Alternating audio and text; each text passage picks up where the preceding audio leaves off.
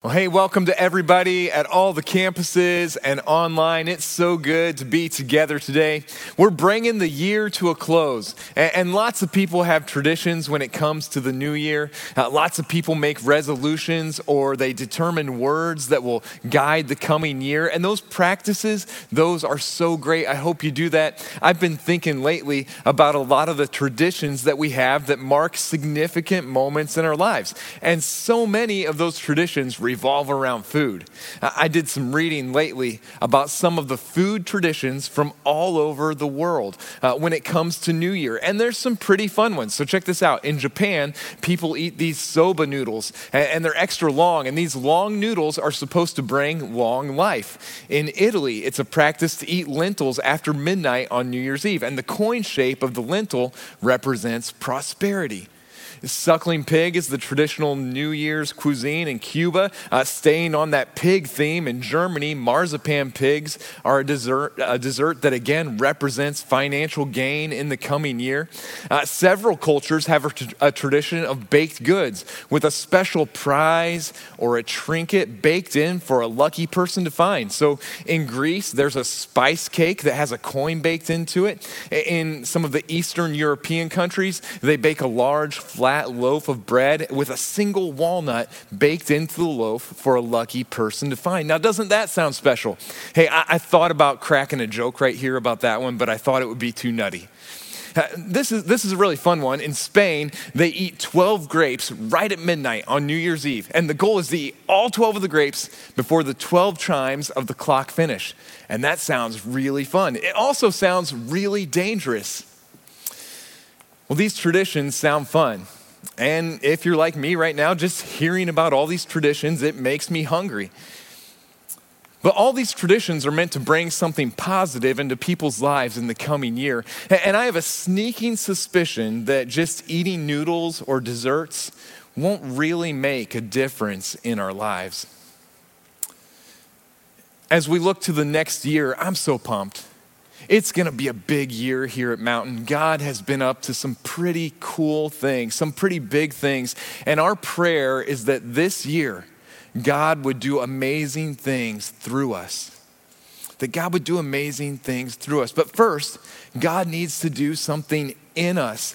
And my prayer is this that we would fall deeper in love with Scripture and we would make it a priority in our year that we would make it a priority in our lives.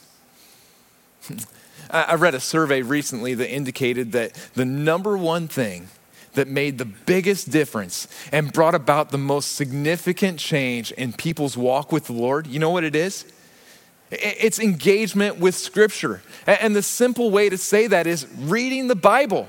Eh, that same study showed that one of the things that people want most from a church is to understand Scripture and apply it to their lives. So, the thing we know that will make the biggest difference in our life is the same thing that our hearts are longing for, the same thing that we want. A lot of people start out the year with a list of New Year's resolutions, and reading the whole Bible or increasing the amount of Bible reading is a resolution that's shared by lots of people. And then there's resolutions that we make that are really hard to do hard things like to lose 50 pounds or to climb Mount Everest or, or finally start your own business.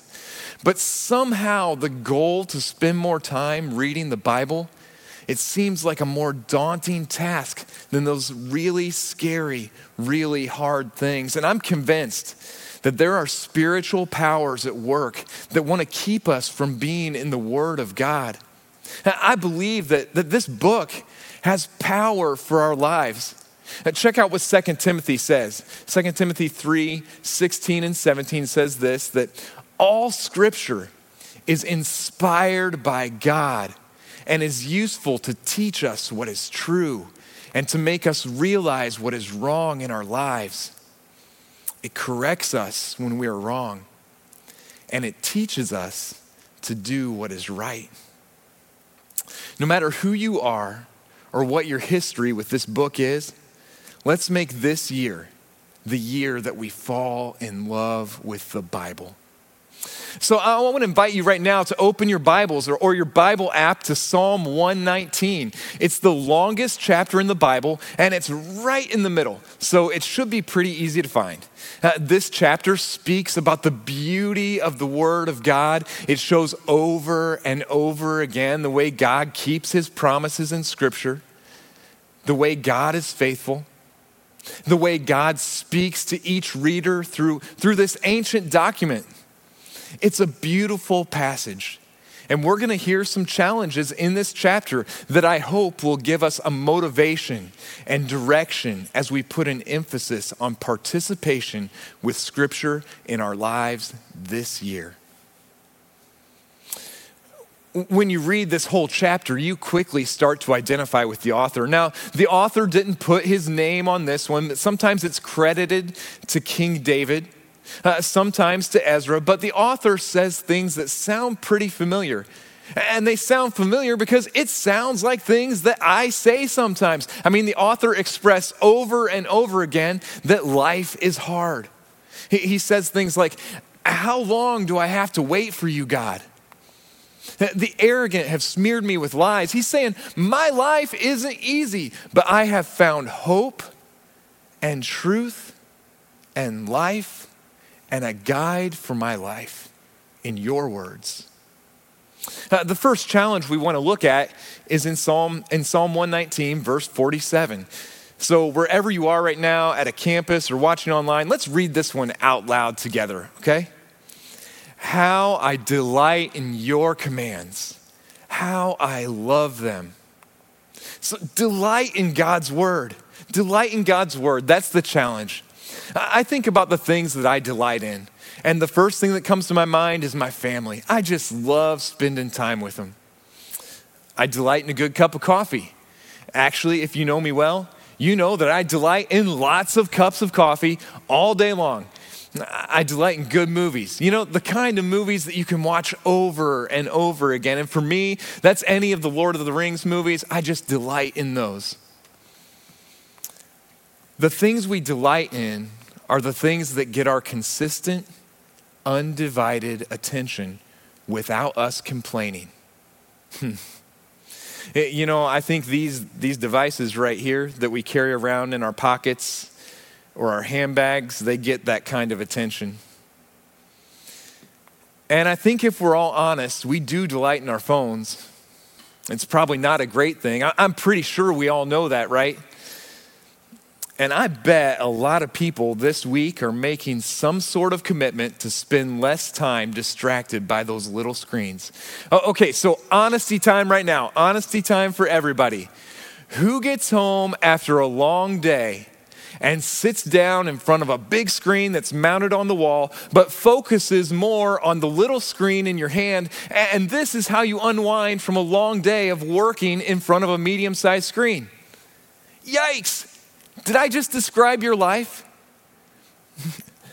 I remember back when I got my first iPhone, I was really motivated to make it a good thing and to not be a distraction in my life. So I got the Bible app.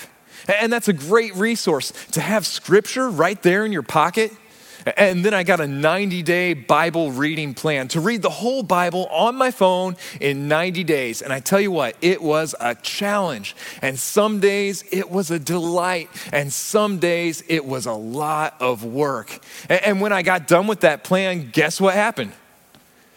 My phone was still a distraction. Can you believe it? I read this recently. What if we treated our Bible the way we treat our cell phone? What if we carried it around everywhere we went? What if we went back home to get it when we forgot it? What if we flipped through it when we were bored? What if we gave it to our kids as a gift, a precious gift? What if it was our go to for advice on life? Or, or our go to for entertainment. What if we used it to receive messages? What if we carried it with us in case of an emergency? What if we just delighted in the Word of God? I want to share a resource today uh, with you that a whole bunch of people here at Mountain and actually all around the world are finding to be powerful in helping us delight in the Word of God. It's an app, it's called the Public Reading of Scripture. Uh, now, the Bible was written to be understood, and for many, many years, people read these words out loud to, uh, out loud to each other. Uh, so there's power in hearing a story out loud. And all the educators here will know this to be true uh, that when you see see and you hear a text, something very effective takes place in our understanding. So uh, I want you to do this. I want you to go download today the app. Uh, you can find this app at psri.org. psri.org. Uh, it's a free app and it's so engaging. It's an audio Bible uh, that is done so well. There's a bunch of languages, several translations available. I, I, know some of the biggest obstacles many have when it comes to reading the Bible are a, a lack of time and then distractions. And, and we all know we make time for the things that are important to us. So check this out. On this app, it takes 98 hours to listen to the Bible in English, start to finish. I, I want to encourage you to do this. When you can, read or listen to a whole book of the Bible in one sitting you know that's the way they were intended to be received. Yeah, and some of the books of the Bible, I know some of them are pretty long, but some are pretty accessible. Actually, almost half of the books in the Bible take less than 30 minutes to read or listen to. So, do you think you could find 30 minutes in your day to listen to Scripture? A little while back, I hopped in the car with Luke Erickson, and uh, we were going to serve at a student ministry event together. And, when he turned his car on, it started playing what he had been listening to in the previous ride. You know, his phone just queued up right where he left off, and it queued up to an audio Bible. And, and I learned a lot that day from him about making time to delight in the Bible. I, I mean, I wonder what my phone would queue up to. It would probably be some really good music. But he was using his drive time to hear God's word. I've been trying to do that since that day, and it's a great practice. You know, while I was preparing for this message, I was out for a run with some friends, and we started talking about what I was working on. And, and one of the guys said, You know, I have the Bible app on my phone, and, and I have some devotional plans on my Bible, uh, on my phone with my Bible app, and I try to be really intentional. I try to delight in God's word, but then I get a text about work. Or I wonder if I should check the weather or my email, or I get distracted by social media. And I think that happens to a lot of us. So, part of the challenge is to create ways to not be distracted. And maybe that means turning notifications off. Maybe it means using a paper Bible. I've found the public reading of Scripture app to be helpful to listen and read because I can follow along with the text as I listen and I'm more engaged. One of the ways we're delighting in God's word with our staff here at Mountain is once a week, we're setting aside 45 minutes to an hour to listen to the Bible using this app together. Uh, that's how the Bible was meant to be received in the context of community with other people. Uh, and, and there's no lesson that we have when we get together or any planned discussion. We just simply listen to the Word of God and we delight in it. And I hope you can find some time to do that in your life. Uh, here's another challenge for us with the Word of God memorize it. Memorize it. Psalm 119, 11. I have hidden your words in my heart that I might not sin against you. Uh, you know, like a lot of those food traditions we talked about for New Year's earlier, uh, some of the reasons uh, that those traditions, traditions exist is because they bring something good in your life. Well, uh, this verse that we have shows us pretty clearly what will happen, what good will happen in your life when you memorize the Word of God.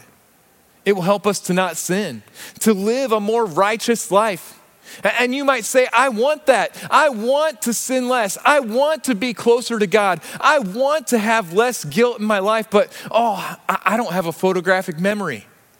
Or, it's hard for me to memorize things. You know, I found this that the things that we delight in, they become committed to our memory just because of repetition. And so let's do a little test right now. I'll show you what I'm talking about, okay? If you're about my age, grew up in the 80s or 90s, here we go. You just finished this line, okay? In West Philadelphia, born and raised. On the playground where I spent most of my days. Okay, yeah, you know it. Okay, Abingdon campus. I hope you didn't, you made me proud on that one, okay? Uh, so if you grew up in the 60s or 70s, how about this one? Let's see if you can do this. Hey, Jude, don't make it bad. Yeah, yeah, good job. You know that one too, okay? Uh, some friends of mine in college, we used to watch Home Alone, that great movie, every night from Thanksgiving break until Christmas break. And, and it's still a favorite at our house right now. We watch it a few times each Christmas season, and we just delight in that movie uh, the whole way through. We're quoting almost every line, the whole family. It's a blast. You know, I don't think many of us set out to memorize the words to our favorite TV shows or the lines to our favorite movies or songs, but when we take them in over and over, when we feed our minds and our souls with those words, they just become part of who we are. And it just spills out of us. It becomes not just receiving, but it becomes participating we long to participate because we want to belong. I hope you can see where this is going, right? I'm praying that everyone hearing this message today would delight in the Word of God so much that it would just spill out of us all the time, that we would be participating in the Word of God, like we would be so full of Scripture that there, there would be so much inspired Word of God hidden in our hearts, just stuffed into every little nook and cranny of our lives, uh, that it would be the words that are on the tip of our tongues that it would become the language that we speak in. A, a couple days ago, I got to hang out with some friends here at Mountain at Celebrate Recovery. Each week, that group recites together the steps of recovery, and there's a scripture that goes with, with each one of those steps. And, and the goal in recovery is to memorize those steps and to work those steps, to be guided by those scriptures, to hide them in your heart so that when temptation to relapse comes, those true words from scripture are right there, right there to hold on to. You may not be addicted to a substance, but the truth is, we are all addicted to sin. It's the one thing that we all have in common. I heard a friend at Celebrate Recovery say this that there are those who are in recovery, and then there are those who are in denial. We all keep doing the things we don't want to do. Paul says it this way in the New Testament. This is Romans 7:19. I want to do what is good, but I don't. I don't want to do what is wrong, but I do it anyway. That sounds familiar. What if we started looking at our times together as a recovery group for all sinners? If we just encouraged each other with scriptures that we have, the scriptures that we have committed to memory, so that when, when we hear from each other, we would all just be more free from sin so we could just encourage each other to live a life that is righteous. If you were around here at Mountain in November, we, we memorized a verse together as a church. We, we memorized this verse during our services. Do you remember it? Rejoice always, pray all the time, give thanks to God in all circumstances, for this is God's will for you in Christ Jesus. 1 Thessalonians 5 16 through 18 when we were memorizing that verse together, there were moments throughout the weeks when it would come to mind. Uh, when those words would speak to all of us in our lives. And that happened for me a whole bunch of times. I'll tell you, during that series, we received some pretty difficult news about my mom's health. And I kept coming back to those words. I kept coming back to them. On hard days, rejoice always. When you don't know what to do or where to turn to, pray all the time. And when you're confronted with difficult news or an unexpected diagnosis, give thanks to God in all circumstances. I held on to those words. I'm still holding on to those words. Okay, challenge number three. Challenge number three trust it. Trust God's word. Trust the Bible. I know a lot of us have trust issues. I mean, we live in a world where it's hard to know sometimes what you can trust and what you can't trust. Have you seen this meme? It's one of my favorites. This is so great. Don't believe everything you read on the internet just because there's a picture with a quote next to it. Abraham Lincoln. okay, that's good to know, right? you know, maybe things like that. Maybe that's why we have trust issues. I, I, think the author of Psalm 119 knew that we would need to hear words like the ones in verse 138, where it says, The statutes you have laid down are righteous, they are fully trustworthy.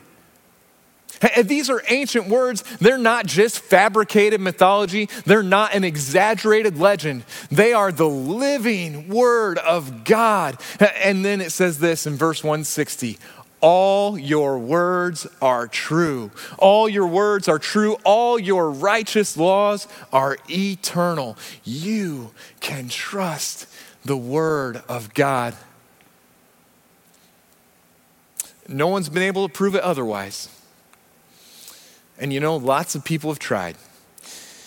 If we look at the Bible as a historical text, it's a pretty amazing work. Uh, this Bible, it's, it's a compilation of 66 books, 39 in the Old Testament that tell the stories of God's faithfulness throughout history, and they paint a picture of the coming salvation. And then 27 of those books in the New Testament detail the life and the ministry of the Messiah, Jesus, his life and death and resurrection, and then the birth of the church and the living body of Christ that endures even today.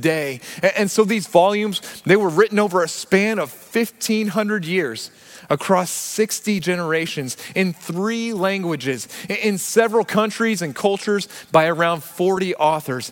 And still, there's a consistent thread in all of it. Across time and culture, it agrees with itself. All your words are true. All your words are true. You ever played the telephone game?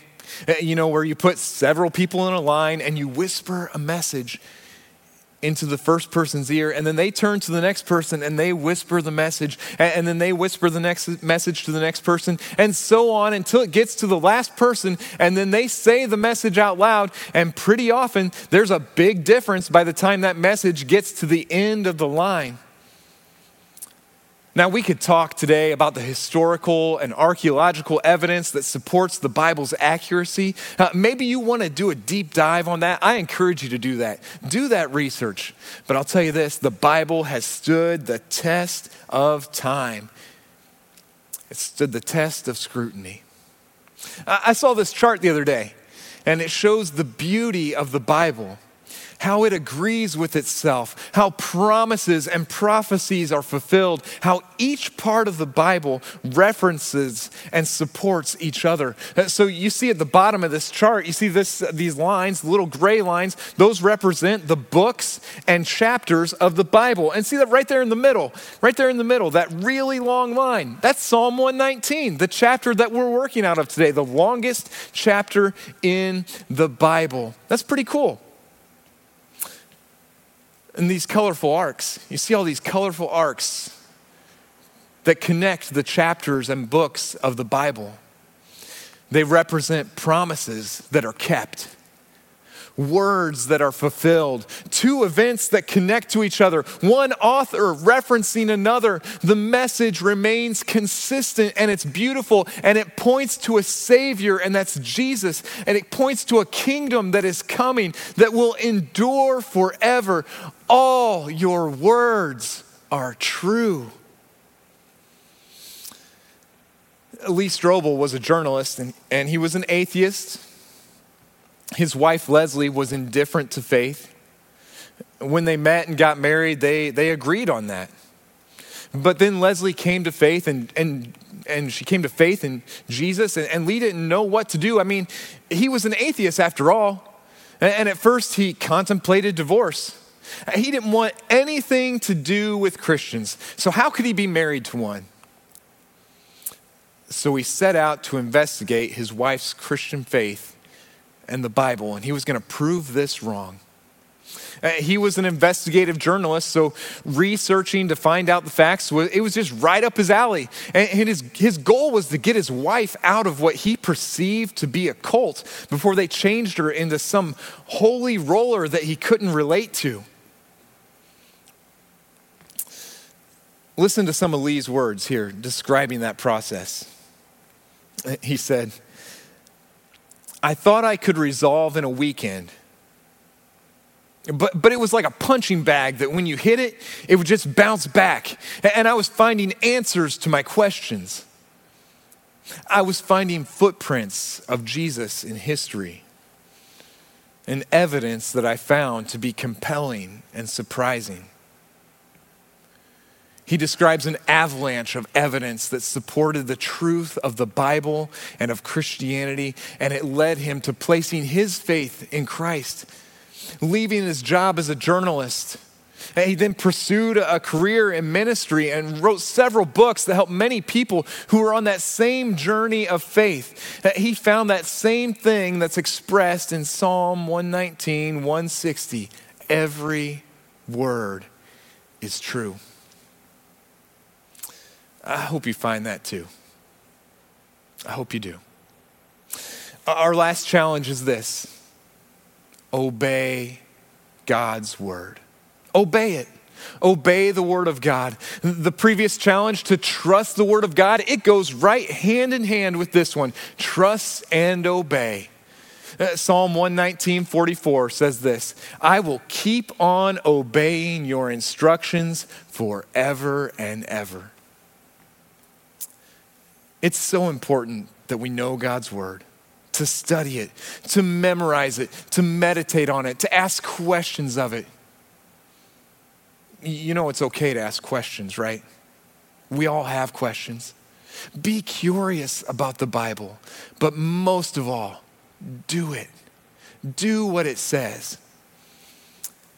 And I know that can be hard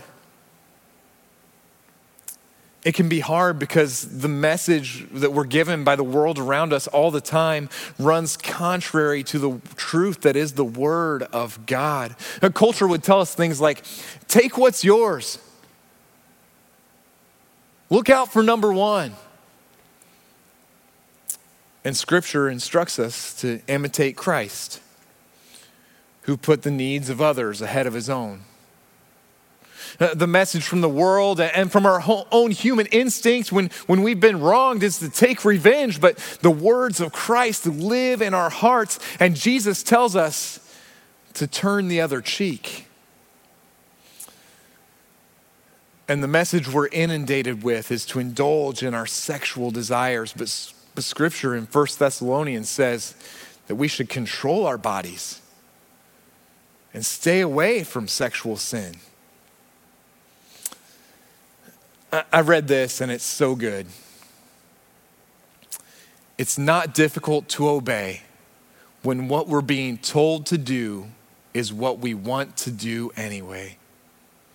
So that begs this question Will you obey the Word of God when the Word of God goes against what you want or what you think is right?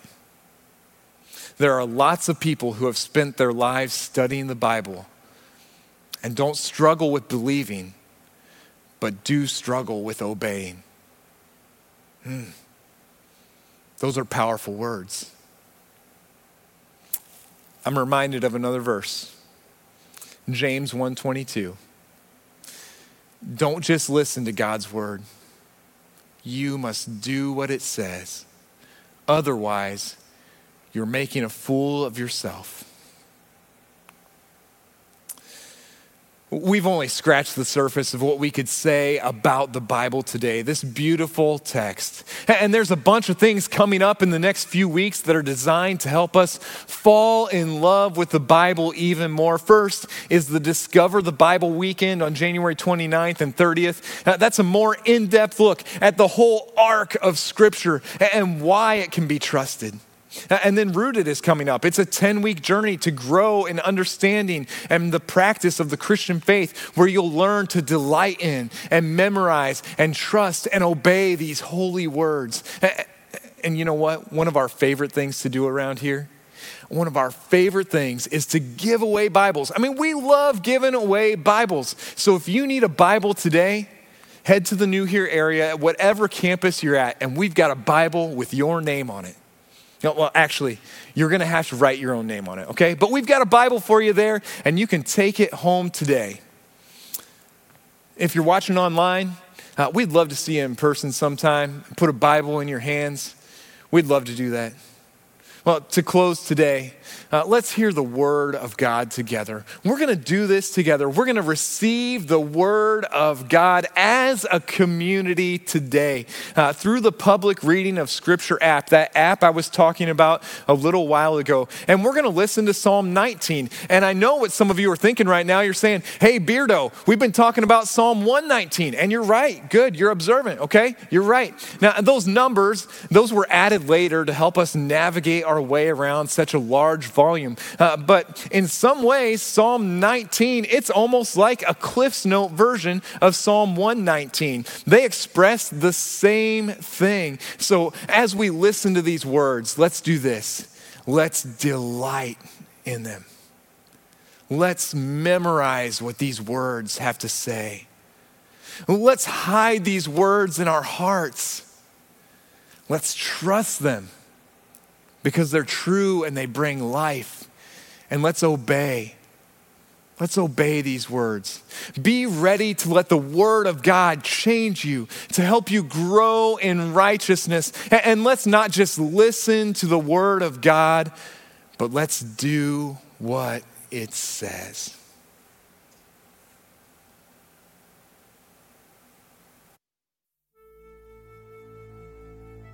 Psalm 19 to the chief musician, a psalm of David. The heavens declare the glory of God, and the firmament shows his handiwork. Day unto day utters speech, and night unto night reveals knowledge. There is no speech nor language where their voice is not heard. Their line has gone out through all the earth, and their words to the end of the world in them. He has set a tabernacle for the sun, which is like a bridegroom coming out of his chamber and rejoices like a strong man to run its race. Its rising is from one end of heaven and its circuit to the other end, and there is nothing hidden from its heat. The law of the Lord is perfect, converting the soul. The testimony of the Lord is sure making wise the simple. The statutes of the Lord are right, rejoicing the heart. The commandment of the Lord is pure, enlightening the eyes.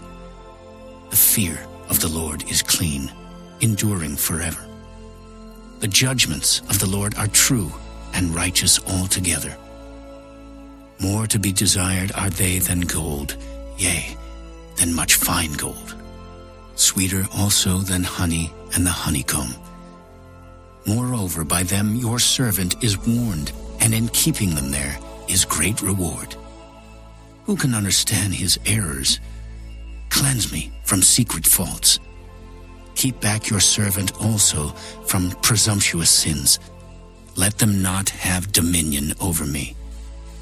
Then I shall be blameless and I shall be innocent of great transgression. Let the words of my mouth and the meditation of my heart be acceptable in your sight, O Lord, my strength and my Redeemer.